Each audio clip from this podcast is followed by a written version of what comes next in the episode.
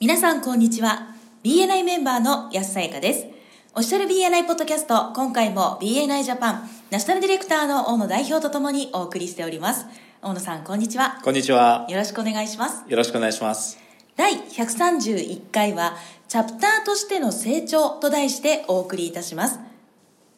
日本語版のポッドキャスト第61回第62回そして第115回をご参照くださいこのポッドキャストはコンビニの人材育成を支援するコンクリ株式会社の提供でお送りいたしますそれでは大野さん、はい。今回は BNI でビジネスを発展させる3つの方法シリーズの第2弾ですねそうですね。はい、よろしくお願いしまおす。願いします。はい。まず、チャプターとしての成長を考えたときにですね、はい、陥りがちなあ思考としては、チャプターのサイズ、つまりメンバー数を増やそうという考えですよね。はい、まあ、多くのチャプターでメンバー数を増やさなくちゃ、増やそうよ。そうすれば、交わされるビジネス、リファーラルが増えるよっていう話はされてると思うんですけども、はい、まあ、そこでやっぱり気をつけなくちゃいけないことはチャプターサイズだけが全てではないというところですよね。はい、以前第115回のですね「メンバーを増やそうとするな」というタイトルのポッドキャストでもカバーしたんですけれどもはい、メンバー数を増やすのではなくてむしろ結果としてメンバー数が増えてるっていうのが理想だと思うんですね。はい、そのためにじゃあ何をすべきかっていうことなんですけれどもはい、まず一つ目は以前も話していますけれどもパワーチームですよね自分のパワーチームのメンバーになるような人が増えるかどうかここがメンバー個人にとっては大切になってきますはい、だからチャプターのメンバー数が増えることよりも自分のパワーチームのメンバー数が増えた方が自分にとってはメリットが大きいわけですよねそうですね。もう一つはえー前津博士もよくおっしゃってますネットワーキングアップという概念ですねはい、これも以前、えー第62回のですね5センチ上に声をかけようというテーマで取り上げてますけれどもはい、どんな人がメンバーになったらいいのか例えば自分のビジネスが増えそうかその人がメンバーになると、ねあるいは、えー同じコンタクトサークルなので将来的にパワーチームになれる可能性があるかどうかはいっていう視点あるいは自分のより刺激になるのかどうか、ね、その人が入ってくれることでなんかモチベーションにつながったりとかああ、なるほど。はいはい、定例会に出席することがモチベーションになるのかとかねそういうこともあるかもしれません、そうですね。あと自分の学びの機会が増えるかどうか、でその人が入ることでいろいろその人から学ぶこともあるかもしれませんよねはい、あと自分の楽しみの要素が増えるかどうかおうはい、その方がメンバーとして加わることでチャプターの雰囲気がまた明るくなるとかああ、楽しくなるとかあるかもしれませんよねありますね。あとはやはりそのその方がメンバーになればあるいはどんな人がメンバーになればチャプターのビジネスが増えそうかっていう観点っていうか視点ですねはい、それとよりチャプターが発展するそのためにはどんな人がメンバーになったらいいかそんな視点がですねやはり必要になってくると思うんですねはい、やはり5センチ上の人に声をかけるそういった視点がやっぱり必要になってきますね、そうですね。はい、ネットワーキングアップそれからネットワーキングダウンで同じようなレベルのあるいは同じようなビジネス規模の人たちとのネットワーキングも大切なんですけれども難しいのはネットワーキングアップなのでそこの部分をより意識していかないと、はい、チャプターの全体の質が上がってこないということですね。そうですね。はいはい、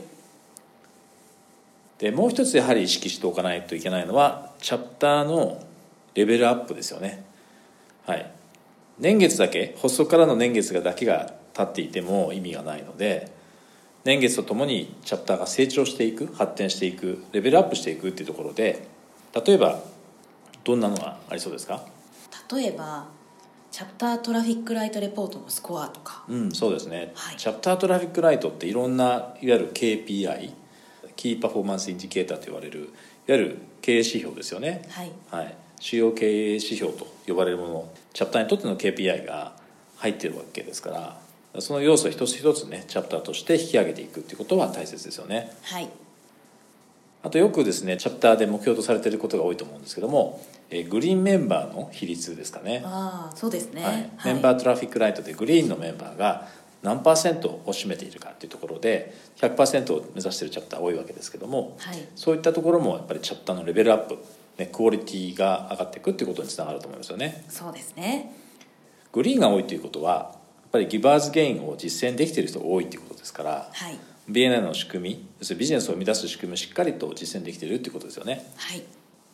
あとどんな観点がありそうですかそうですね今のグリーンメンバーの話などにもつながると思うんですが、はいトレーニングの受講率うんも大事だと思うんです、はいチャプターとしての、そうですねはいまあ、そこからやはりファシリテーターを取るはいメンバーが多いかどうかとか、そうですねトレーニングファシリテーターということで黄色いリボンをですねえーつけている人がどれぐらいの比率になっているのかっていうことも大切ですよねはいそしてもう一つですねやはりチャプターの成長ということで忘れてはいけないのはチャプターの文化つまりカルチャーの強化に努めるというところは忘れてほしくない部分ですねはいまあ、ビジョンとかミッションっていうのもえー大事なコアになるカルチャーの部分ですけどもえーもう少し砕いて言うと、えー例えば学びのカルチャー先ほども少しあの言ってくださいましたけど学びの文化っていうのはすごく大切ですよね BNI の仕組みを機能させる上で。はいなので例えばまあトレーニングに参加するっていうこともそうだしこういったポッドキャストを聞いていただくっていうのも大事なんですけど、えー例えばそのカンファレンスだったりとかね今度もナショナルカンファレンスがありますけども、はいあるいはグローバルコンベンションあるいは、えーほぼつ毎月開催されるような、えーメンバーズフォーラムっていうんでしょうかね、はいそういったリージョンのイベントなんかにも、えー学びの機会がふんだんに盛り込まれてるはずですのでしかも最新のね BNI を学ぶ貴重な機会ですし、はい他のチャプターメンバーとアイデアや体験を共有するそうした交流の機会にもなりますからね。そうですねはい、あとはやっぱりチームとしてこう向上していくえーレベルアップしていくっていう向上心というものもねきっとあると思いますよね。はい以上のですね4つ今日はお伝えしましたチャプターの成長について必要な要素としてまずえーチャプターのサイズだけが全てではないとメンバー数を増やすことだけが全てではないということそしてえーどんな人が自分たちのチャプターにいるのか Who's in your room ですねえーそういった考え方そしてえーチャプターのですねレベルアップで最後にえーチャプターの文化カルチャーをを常に強化していくってところをお伝えいたしました。はい